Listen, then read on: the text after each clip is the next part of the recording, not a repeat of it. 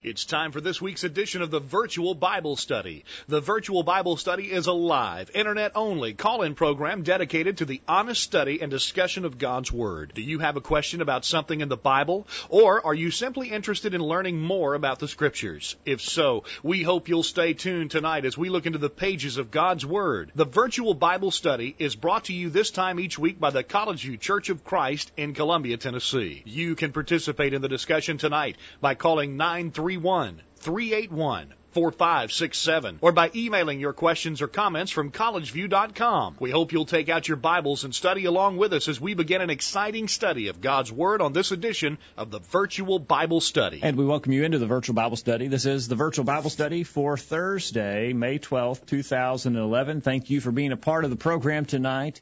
And we'll thank you in advance for your participation via email, questions at collegeview.com or the telephone, which is toll free, 877 381 4567.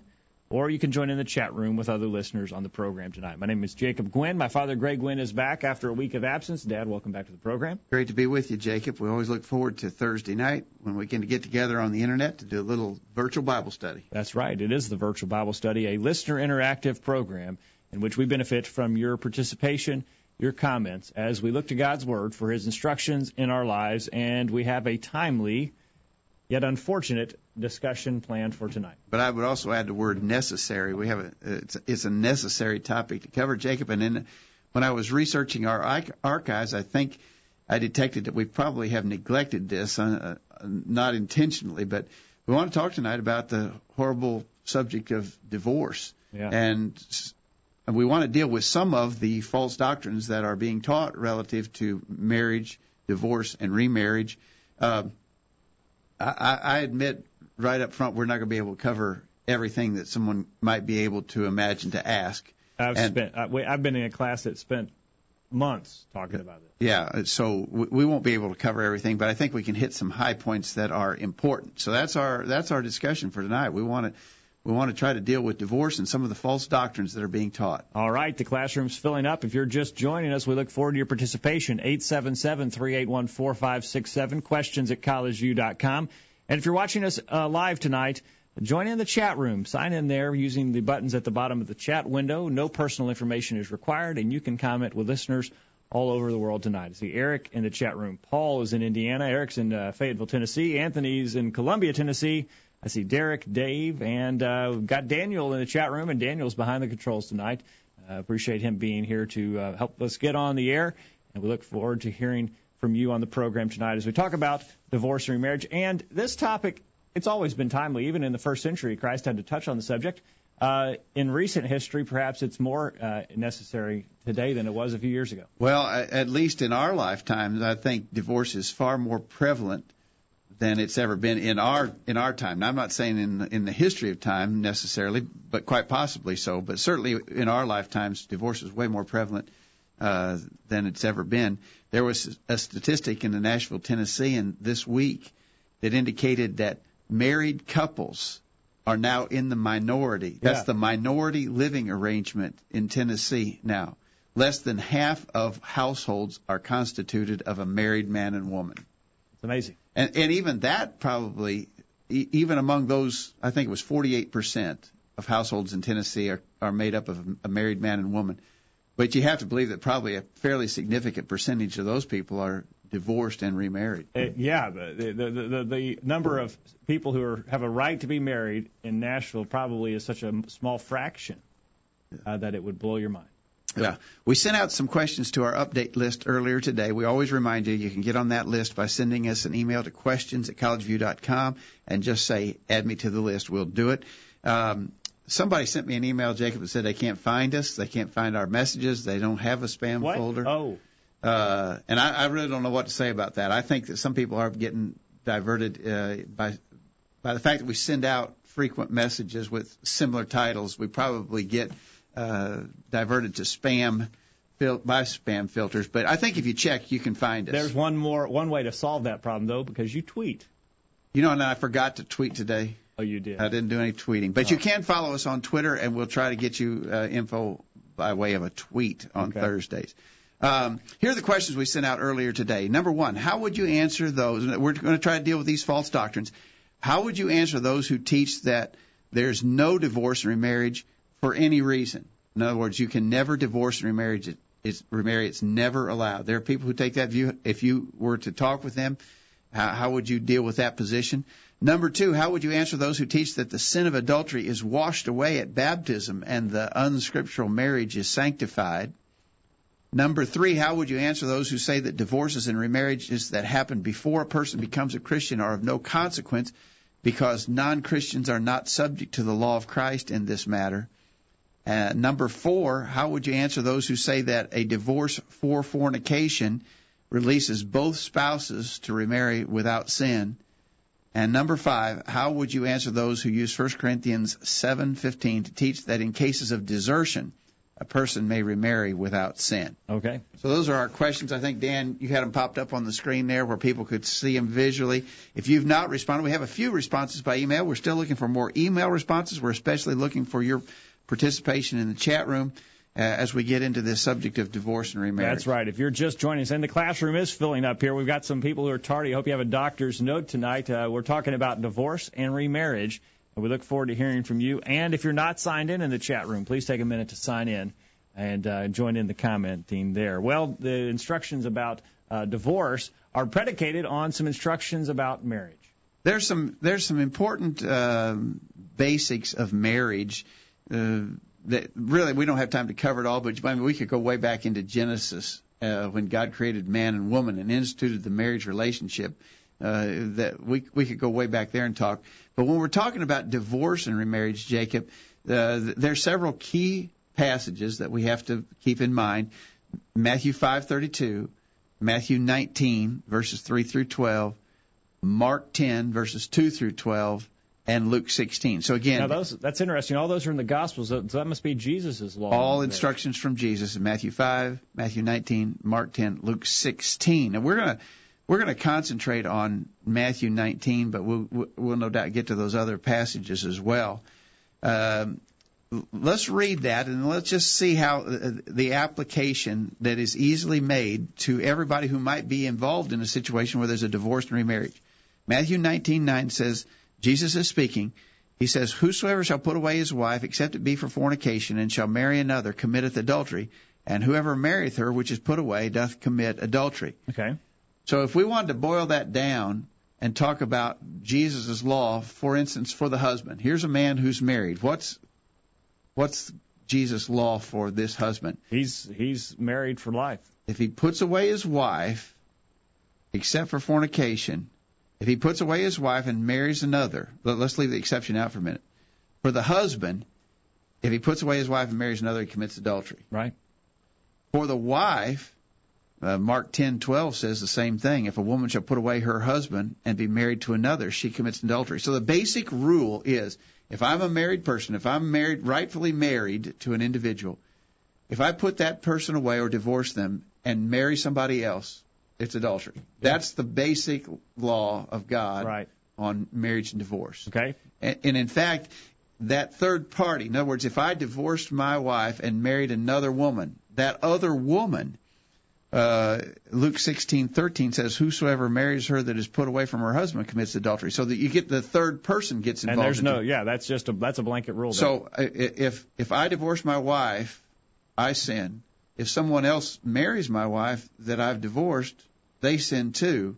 And so the basic law is you should not be doing this. Doesn't sound very complicated. It's it's pretty straightforward and of course the very very sad fact Jacob is that the the the vast majority of of the world today knows nothing of those rules. No. They've just been absolutely completely ignored. Just yesterday I was speaking to someone uh, a, a relative of this person, and they said, well, he he cheated on his first wife and divorced her, but he's married now. He he got saved, and so obviously there's some denomination that's taken that fella in without question as to his marital status. But that's what most. It's not just the world at large, but it's most religious denominations simply are completely ignoring the teaching of our Lord on the subject of divorce and remarriage. Religious people are ignorant of it. Oh, exactly I mean, right. You, I mean, you can accept the you know the guy on the street who doesn't know anything about what the scriptures teach, but people who claim to be religious, yeah, uh, you know, even sitting in the pews every Sunday, don't know anything about it. That's right, and and they would, and they'd be flabbergasted, I think, if if they would take the time to sit down and really learn how how much the truth differs from what their opinions are on this subject. The number to call is 877-381-4567. The email address is questions at collegeview.com, and the chat room is wide open tonight. And Paul has an interesting comment in the chat room. He says, here is something I think is important. Every person needs to study and find out what the truth is on the, the different aspects of this topic and not wait until you or a family member is in a volatile situation and emotions influence your understanding. How often have you heard that? I believe that? I believe Paul makes an excellent point that's much needed because usually when you find somebody who's trying to argue with the plain, straight up facts of the Scripture, you, it, it, it's almost universally true that either they or a family member or some close friend is involved in a situation and they're trying to find some way to justify him in that situation. Yeah, it gets very cloudy at that at that time. Yeah. All right. All right. So we, we've we've laid down the groundwork, Jacob. If I'm married and I divorce my wife and marry another, I commit adultery. Mm-hmm. If if a woman is married, she divorces her husband and marries somebody else, she commits adultery. And that third party, in either one of those situations, that third party is also guilty of adultery. Now, that's a general rule. There is an exception. Uh, and the exception, as stated in Matthew 19:9, is except it be for fornication. Uh, I, I think most people, I think certainly our listeners, understand the word fornication. We might define it simply as illicit sexual contact. Mm-hmm. You know, if if a person has unlawful or illicit sexual contact with another. Um, uh, uh, that is fornication. Fornication is a broad term; it includes all kinds of sexual activity. Mm-hmm.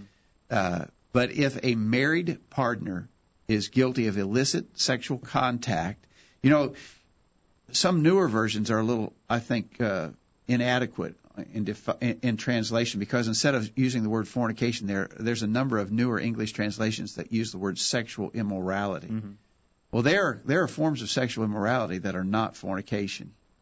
Uh, I think, for instance, viewing pornography is sexual immorality, mm-hmm.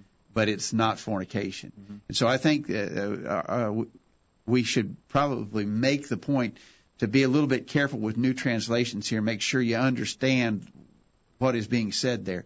Sexual uh, immorality, I think, leaves too many questions. Fornication, properly defined, is illicit or unlawful sexual contact. Okay. And so, if a married person has illicit sexual contact with someone else, then the innocent person can divorce that guilty fornicating mate for that reason.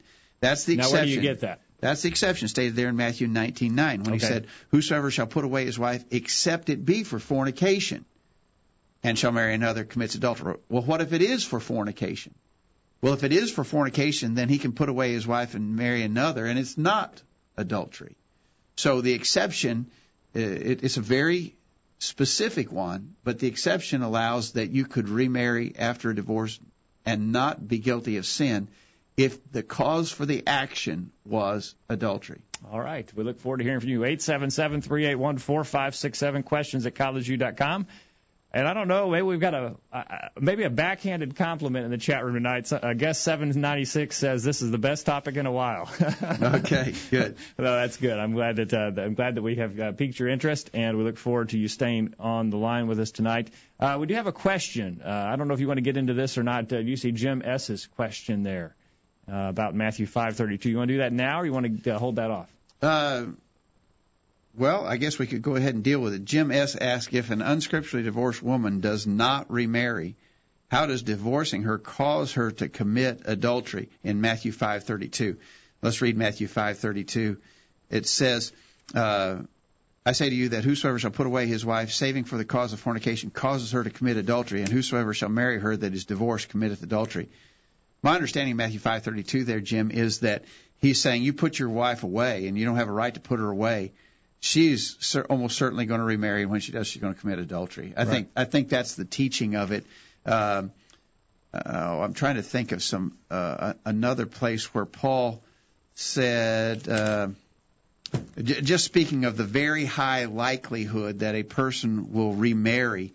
In 1 Timothy 5, verse 11, Paul said, The younger widows refuse, for when they have begun to wax wanton against Christ, they will marry having damnation because they've cast off their first faith. It's, a, it's talking about a temptation there, isn't it? Yeah, I think he's just saying uh, the, the way Paul constructed that passage in 1 Timothy 5 is the way that Jesus constructed his statement in Matthew chapter 5, just stating the very high likelihood or clear probability that this woman she should not have been divorced. Her wife, her husband put her away without cause, and he put her in a predicament that will cause her to commit adultery when she seeks uh, to remarry. All right. Uh, Jim S says it doesn't say she's going to marry, uh, remarry. It's not a guarantee, but it is a. He's placing a stumbling block or a temptation in front of his wife. And, and, and he would be the cause of it if she did, if she commit, did. commit adultery. All right, he'd be at the root of it. Okay.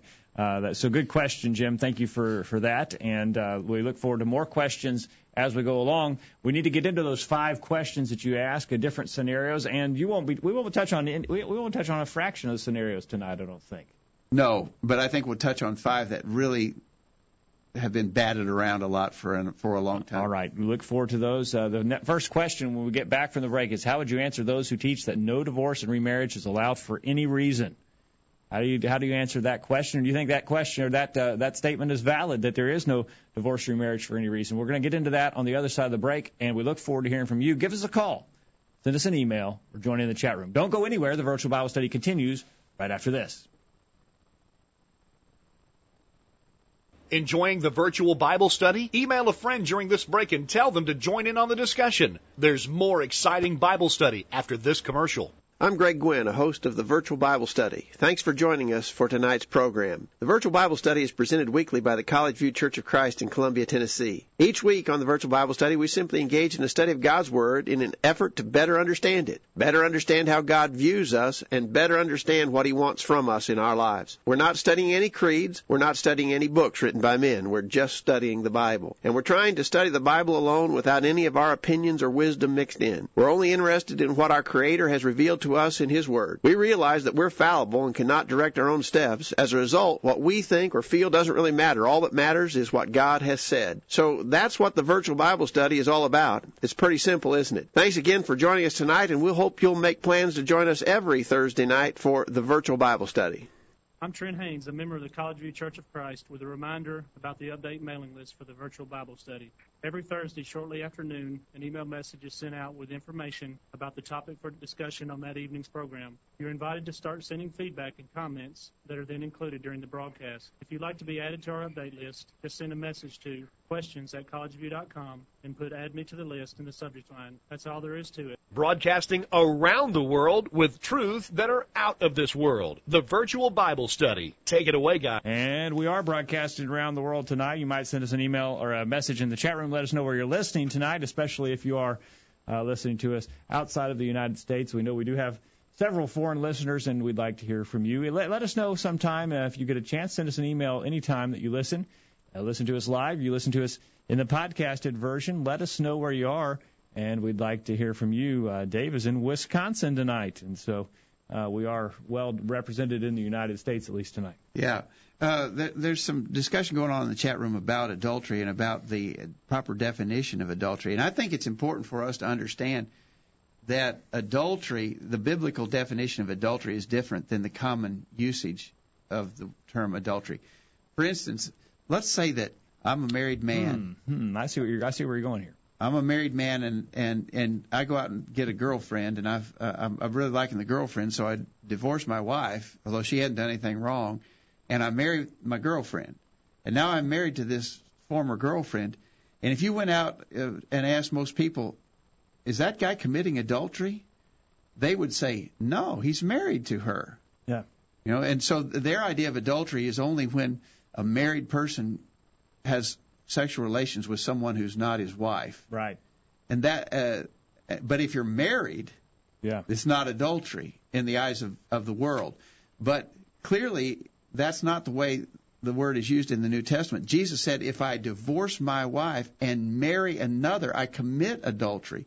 So I'm the, the I think what we have to do there is to understand the difference between being married and bound. Mm-hmm. And biblic, the biblical definition of adultery is along the lines of if if I'm married to one but bound by God to someone else, bound to one but married to a different one, then that is adultery.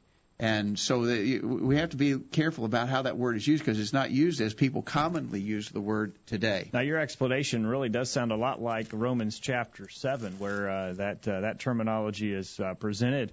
Uh, the first four verses uh, they're uh, talking about really an analogy uh, describing how we cannot accept Christ and still be bound under the Old Testament law. But in Romans chapter 7, there in the first few verses, Paul lays out the rule of how you just explained it there. Being bound to one person while being married to another is adultery in God's and eyes. Of course, men can marry and, and divorce. That's within the realm of uh, the power that men have to, to act. But the binding and loosing is only done by God, and it's a question. In order to be properly married, we must be we must be married, but also bound by God to the same individual. Mm-hmm. And so and, and, and if that's not the case, then it's adultery. All right. 877-381-4567. Email questions at collegeview.com. If you're just joining us on the program, we're talking about divorce and remarriage. It is a timely subject and a subject uh, that the scriptures speak abundantly on and the scriptures are very clear about. You asked the first question for us to consider tonight. How would you answer those who teach that no divorce and remarriage is allowed for any reason? Uh, yeah, you know that uh, that is a, an idea that is not uh, totally unheard of. Some people say you cannot uh, get a divorce uh, for, or I, I guess more commonly is that uh, you can get a divorce but you can't remarry. Yeah. Uh, uh, well, I think both positions are taught by some. Yeah. That is that some people teach that you can't divorce. Some people teach that you can divorce as long as you don't remarry. Uh, but the position, uh, which I, guess we should make the point here, Jacob, uh, that divorce itself is a sin. What God has joined together, let not man put asunder. Matthew 19, verse 6, Jesus said. So, you know, the idea that you could divorce just so long as you don't remarry, that's a false view. We didn't address it in our questions tonight, but that's a false view. Divorce itself is a sin. Dave asked in the chat room, does Jesus ever say one can divorce without sinning? I now, think that's the question. That's the question we've got before us here. Well, I think that you can divorce without sinning if your mate is guilty of fornication. If if the exception clause of Matthew 19:9 and Matthew 5:32 is met, then you could divorce without sinning. Otherwise, that exception means nothing. Yeah, we're going to get to that uh, here. Uh, basically, that's the question we're asking. Uh, how would you address those who say, no, you can't ever divorce? You can't ever divorce, and remarriage is never allowed. Uh, Jim in Mount Pleasant, Tennessee says Jesus did not teach such in Matthew 19. He said, except, which means that there is a condition which can be met where it is allowed. And Don in Antioch uh, concurs. He says, I would refer to Matthew 19, verse 9, which teaches that a divorce is scriptural only in the case of fornication, and that a divorced person's remarriage is scriptural only if that person is the innocent party of a scriptural divorce. I think that's right, Don. I think that's you're right on that. Now, we have a. An email from Bill in New Braunfels, Texas, who disagrees. Now he takes the position, but he gives he doesn't give any explanation.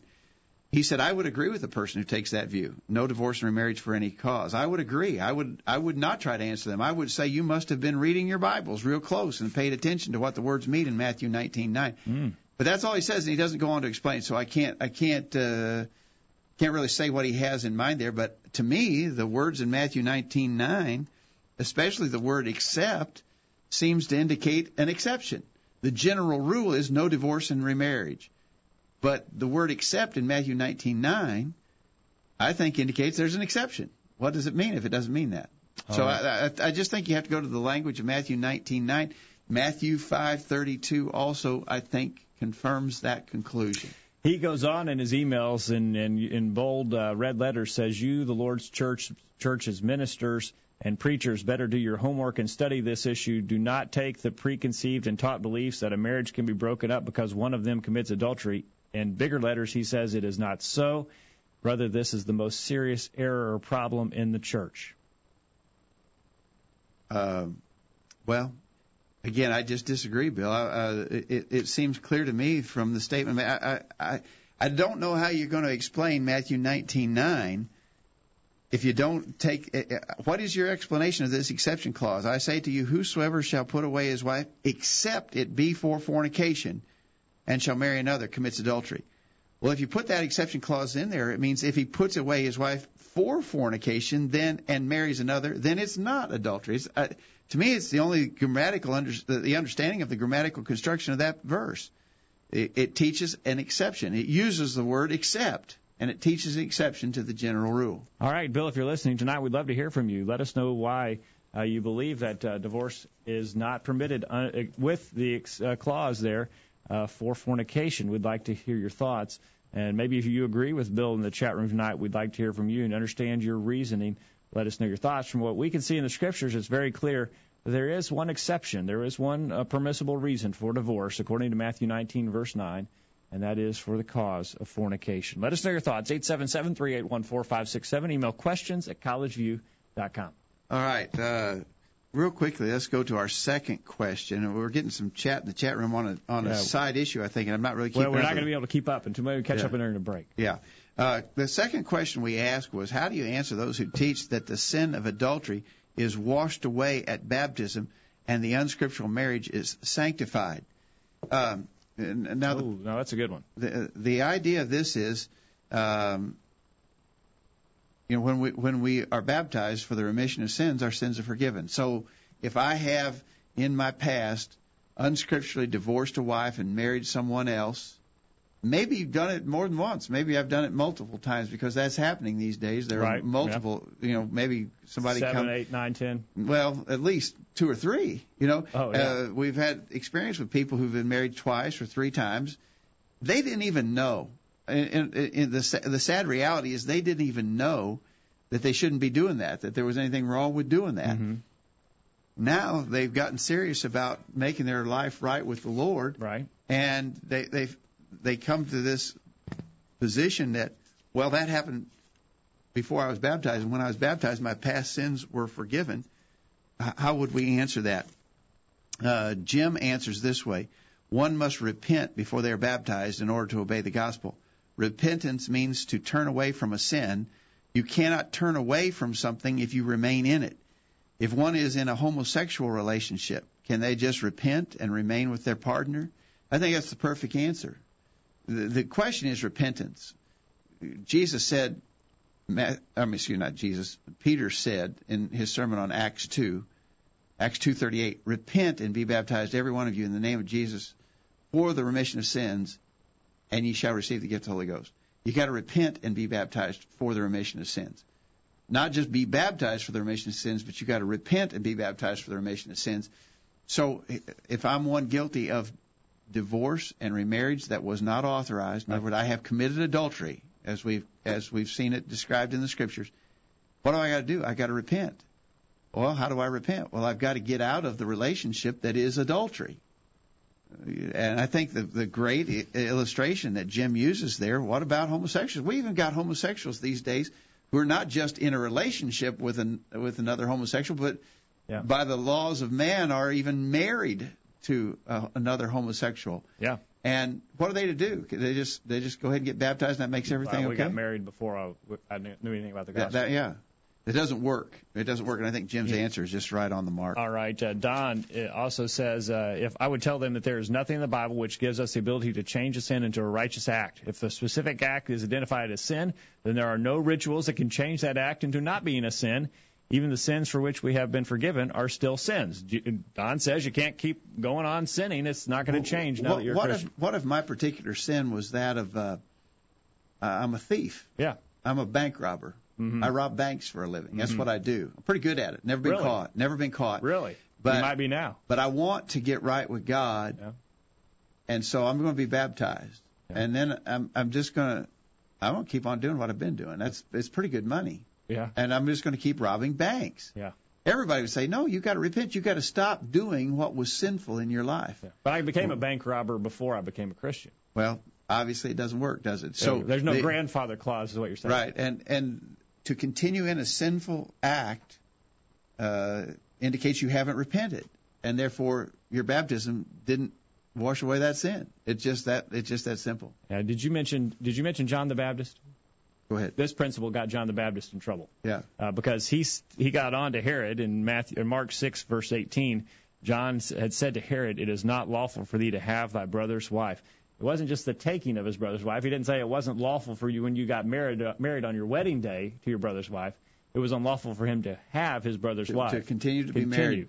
It wasn't just a one-time act. It was the relationship that was condemned. I think I think you're exactly right, and I believe we see that also in Romans chapter seven, uh, where it says, "For the woman which hath a husband is bound by the law to her husband so long as he liveth. But if she if the husband be dead, she's loosed from the law of her husband. So then, if while her husband liveth she be married to another man, she shall be called an adulteress." Uh, so, in other words, she's going to continue to be called an adulteress as long as she's married to another man while her rightful husband is still alive. So it doesn't it doesn't change it. Uh, right. Bill Bill in Texas said I think Bill is in the chat room too, and I don't know if we're going to be able to catch all his comments in the chat room. uh, he he says in an email the sin of adultery is washed away at baptism as is all repented of sins.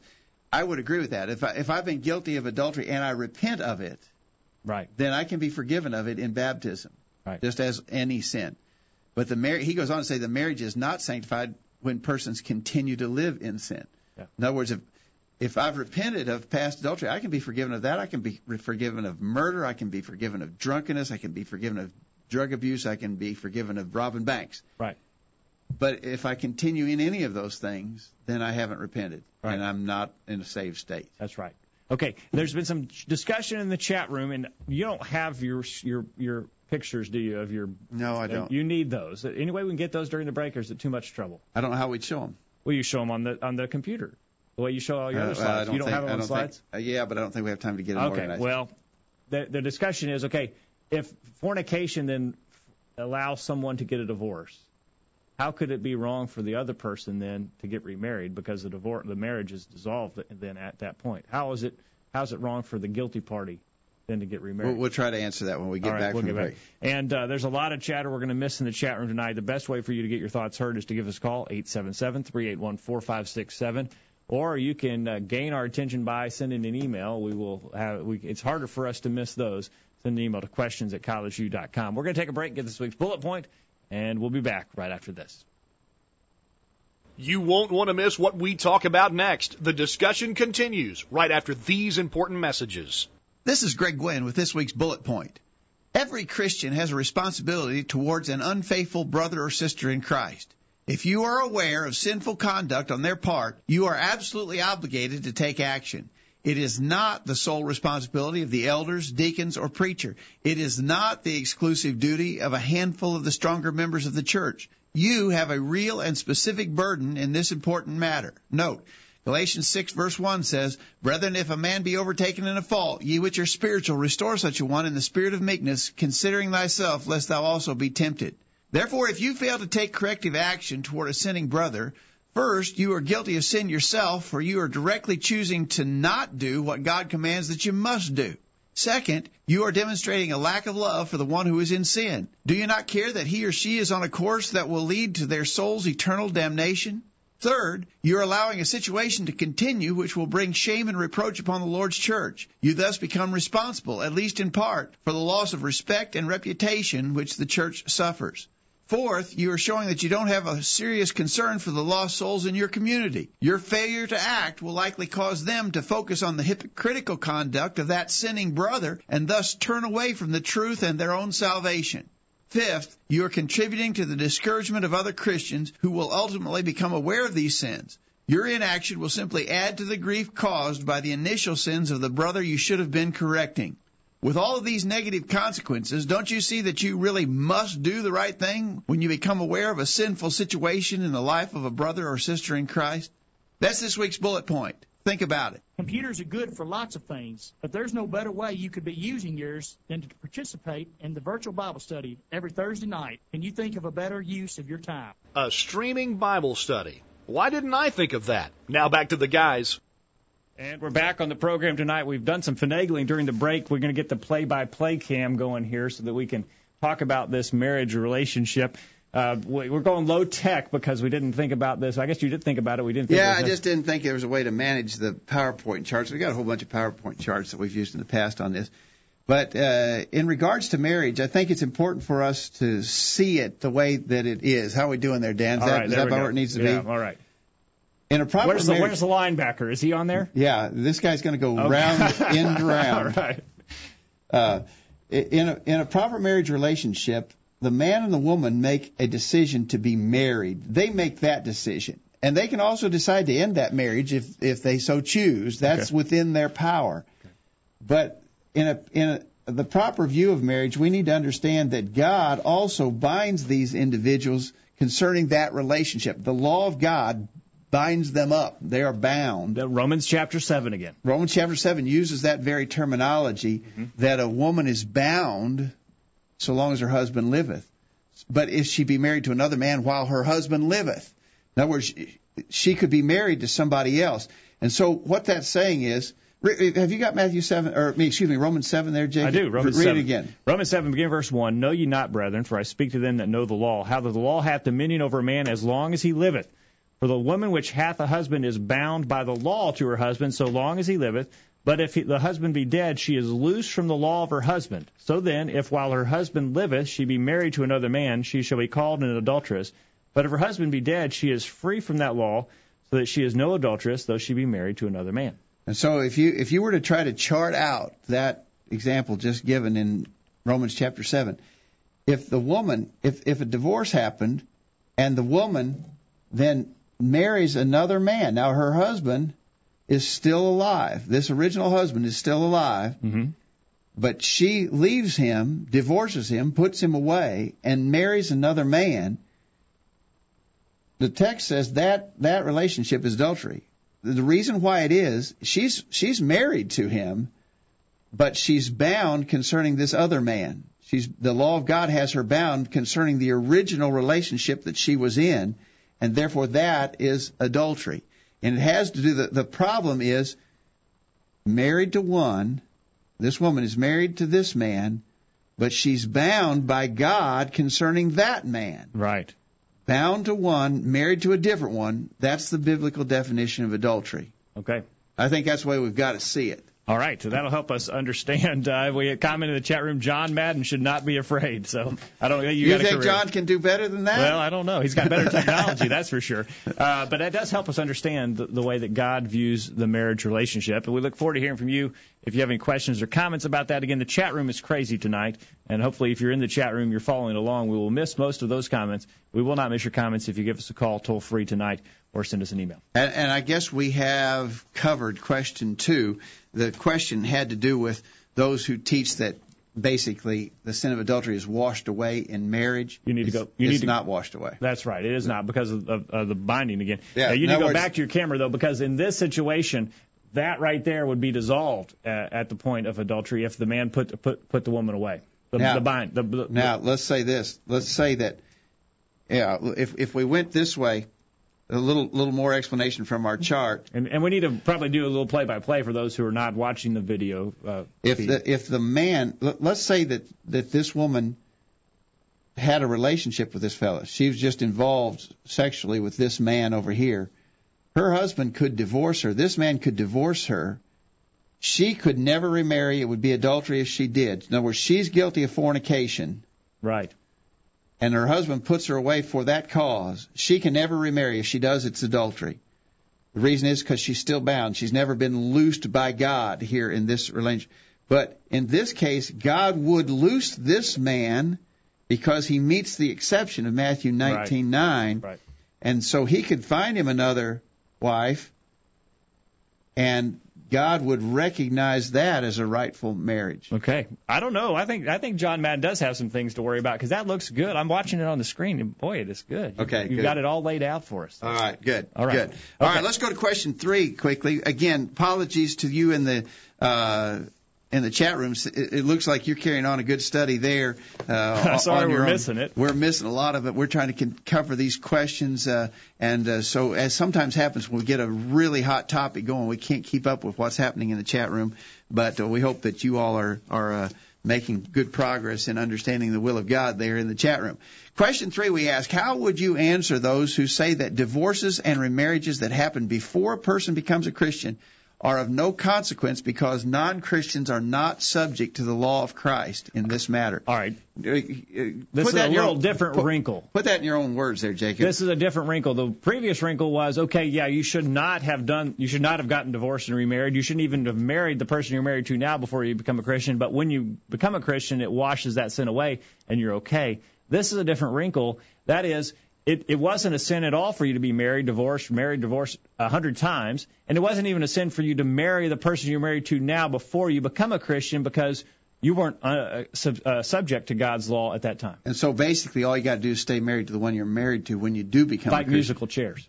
So the idea is, is you could be divorced and remarried even multiple times before you became a Christian, and it doesn't uh, matter because the law of Christ, as we've been referencing it at Matthew 19:9, uh, Matthew 5:32, uh, Mark 10, Luke 16, doesn't apply to people who are not Christians. That's only for people who are in a covenant relationship with, with the Lord, and so.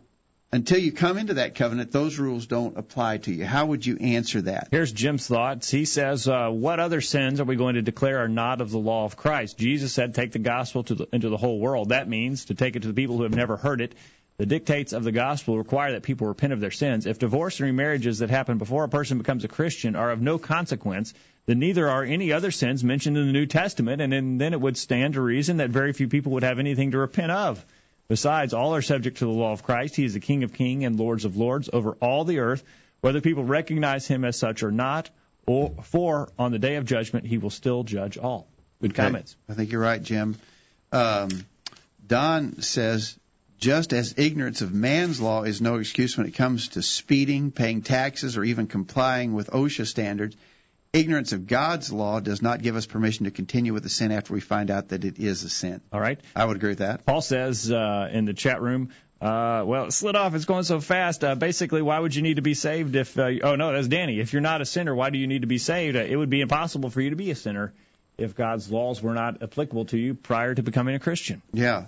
I tell you, I, I think those statements are right. Let's see what Bill in Texas. He says all persons are going to appear before the judgment seat of Christ to give account of his or her life. It does not matter whether you're a Christian or not. All are under the law of Christ. Too many scriptures to list for this. Why would I want to be a Christian and become subject to his law if I am a free spirit and safe outside of it? Okay, I, I I agree with that, and I think maybe the best text that I, I know of to prove this point, Jacob, is 1 Corinthians chapter six, beginning verse nine. 1 Corinthians six, beginning verse nine. Know ye not that the unrighteous shall not inherit the kingdom of God? Be not deceived, neither fornicators, nor idolaters, nor adulterers, nor effeminate, nor abusers of themselves with mankind. By the way, those last couple of descriptions have to do with homosexuality nor thieves, nor covetous, nor drunkards, nor revilers, nor extortioners shall inherit the kingdom of God. And such were some of you. But ye are washed, ye are sanctified, ye are justified in the name of the Lord Jesus and by the Spirit of our God. First of all, if people before they become Christians are not subject to the law of Christ and can't even commit adultery, Right. how could it be that in that list, Paul said, some of you were adulterers, but now you're sanctified? Uh huh. So obviously, the law of God did pertain to them, or there's no way they could have been guilty of adultery. Prior to their sanctification. Uh, yeah. Now they've become sanctified. Does that mean that they're okay to stay in those marriages? No, oh, no. If, if it does, then it means it's also okay to re- continue to be a thief, continue to be a drunk, continue to be a homosexual, because those are in the list too. Right. Nobody believes that. Right. So we also have to believe that the sanctification is when someone repents and stops the sin and obeys the gospel and is baptized for the remission of sins, then you're sanctified. But this text proves that people are subject to the law of Christ before they become Christians. They're subject to the marriage law of Christ before they become Christians. Else, how could they have ever been an adulterer before they became a Christian? All right. We look forward to hearing from you on the program as we talk about this important subject. We're close to a break. You want to take it now, or you want to go ahead and get the next question? Yeah, we, we, let's take that last break and then we'll we'll go to the We're top, to top of of the hour, and the phone line is open. I, you know, we've got several people, I think, in the chat room even tonight that are disagreeing with us. Uh, we, we won't spend the whole time uh, taking those objections, but we would take your objections if you give us a call. We'd like to know what you're thinking. Give us So a call. we'll have to do free. it briefly. We'll do it briefly. We but, can't uh, we can't get into a protracted. We we said when we started we weren't going to be able to cover every conceivable. we're not going to cover the five we had here. Yeah, we're going to have trouble covering the five we've got. But uh, yeah, we do it. But we will welcome your qu- your call. We'll be polite. We'll be cordial, and uh, we would hope you do the same. But let us know your thoughts. Uh, if you disagree with us, especially, give us a call toll free. Don't go anywhere. The virtual Bible study will continue right after this. Are you listening? There's going to be a test on this stuff. Stay tuned. The virtual Bible study will be right back after this. I'm Larry Raspberry, a member of the College View Church of Christ, with a question for you. Do you believe in parachutes? I suppose you do. You believe they exist? But that's not what I mean. There's a difference between believing something or someone exists and putting your confidence in it or him. One who has seen a parachute knows they exist, but has never put his confidence in one. Trying one on while standing on the ground isn't faith either. Going up in a plane intending to jump out with a parachute on is not faith in the parachute either. Opening the door at the moment of truth and gazing outside to the ground is not faith either. It is only when one jumps out the door, counts to ten, and pulls the ripcord that he has actually put his faith in the parachute. Many of you believe parachutes exist, but only a few have actually put your faith in one. Many people in the world say they believe God exists, but only a few put their faith in Him for salvation by doing what He says. We'd love to help you in developing a saving faith in God. If we can be of assistance, please contact us. Send an email to questions at collegeview.com or call us at 877 381 4567. And thanks for listening to the virtual Bible study. Here are some quotes worth pondering. No man is free who is not master of himself. It's easier to suppress the first desire than to satisfy all that follow. He who conquers himself has won a greater victory than he who conquers a city. If you would live your life with ease, do what you ought, not what you please. Let him that would move the world first move himself. Man, wish I'd said that. We're waiting to hear from you. Call in right now and join in on the virtual Bible study. Now, back to the program. We are back on the program tonight, and we are looking forward to hearing from you, especially if you disagree tonight. We'll dedicate a few minutes here at the end of the program to taking your objections on the phone. You need to do it on the phone tonight, 877 381 4567. As we talk about uh, marriage, divorce, and remarriage on the program, well, we'll remind you if you're listening to us in the podcast version, uh, go to our website to find out more about us, thevirtualbiblestudy.com. And if you disagree with something you hear and you're not listening to us live, we always welcome your comments then. All right. Two more questions to go. Real quickly, question four was How would you answer those who say that a divorce for fornication releases both spouses to remarry without sin? In other words, we've said that if that if fornication is not the cause of divorce, Right? then you can't remarry. Mm-hmm. So if, let's say my wife is innocent, but I divorce her and I remarry, I commit adultery. But let's say that she was guilty of fornication and I divorced her. I can remarry because I put my wife away for fornication. Right. Some people say, well, if the marriage is dissolved, then both parties are free to remarry. They're not married anymore. They're free to remarry. We might look, Dan, we might look at our, our chart one more time. Draw it again real quick. Okay, here we go. We got That doesn't have an undo button. we, you erased we got it. You woman, man, and God. Mm, Right. All right. Should have known that. Yeah. So they're married. They're also both bound. Can you see it, Dan? He, he's got it. He's got Uh, all it. right. He, he, you're nailed. Now, if they if they end the marriage, Uh huh. Let's say it was because the woman was guilty of fornication, and they and so the man put her away. The marriage is gone. It's it's been dissolved. Right. We said that this man can now marry another woman without sin. The reason being was because he was loosed from the bond of that previous marriage. He can remarry without sin, and God will recognize this as a covenant relationship. The reason why that woman can't marry uh, is not because she's still married. She's not still married. Right. The reason why she can't remarry is because of this. She's still bound Mm-hmm. by God, and so uh, she's not loosed. She's she's not married, but she's not loosed. She's still bound. She's right. bound concerning the original covenant relationship she was in. Mm-hmm. That's why she can't remarry. This man can remarry because when he put her away for fornication, God loosed him, and he so he can be bound in a new covenant relationship right. here. But if you still have a whiteboard marker by your name, you can't get remarried. Well, you gotta, if you're still bound, you're still bound, right? right. Okay. All right. All right. Eight seven seven three eight one four five six seven is the number to call if you disagree. Again, you're going to have to hurry and get on the line. We have a few more minutes to go. To the to the question, what about those who say that both in a divorce for fornication, both spouses are free to remarry? Jim answers. Jesus said in Matthew 19:9 and 10 that anyone who marries the put away one commits adultery. That's something we haven't really said tonight, Jacob, but it's a it's a strong statement. A put away person cannot remarry. A, a, a put away person cannot remarry another. Uh, I think is a strong statement. And it, so really, if you were put away as the guilty fornicator, you can't remarry. Right. But if you were put away as an innocent person, you can't remarry either. Look carefully at what the, look carefully is. at what Jesus said in Matthew 19:9, and a put away person cannot remarry. Right. All right. Uh, so that uh, that takes care of number four. do we get to? Well, let's see. We got a couple more answers. Jim says simply to refer to Matthew 5:32 and Matthew 19:9 in regard to that question. Uh, same with Don. Uh, and that's, yeah, and that was Don. And Bill, oh, Bill says this is the crux or core of the matter. Study and define what the word fornication means in the New Testament, especially in Matthew 19:9, and study who Jesus is talking to here. He is talking to an audience of Jews who believe that porneia is being unfaithful during the engagement period. Fornication and adultery in this verse are not the same thing. Besides, in other scriptures in the New Testament, the two words are used in the same verse, meaning that they could not mean the same thing. Fornication in Matthew 9 means unfaithful during the engagement, or some say that finding out that your bride is not a virgin on the marriage night, then the bride can be put away. Some insight on this can be learned from the story of Joseph and Mary. He sought to have Mary put away because she was with child. He was betrothed to Mary.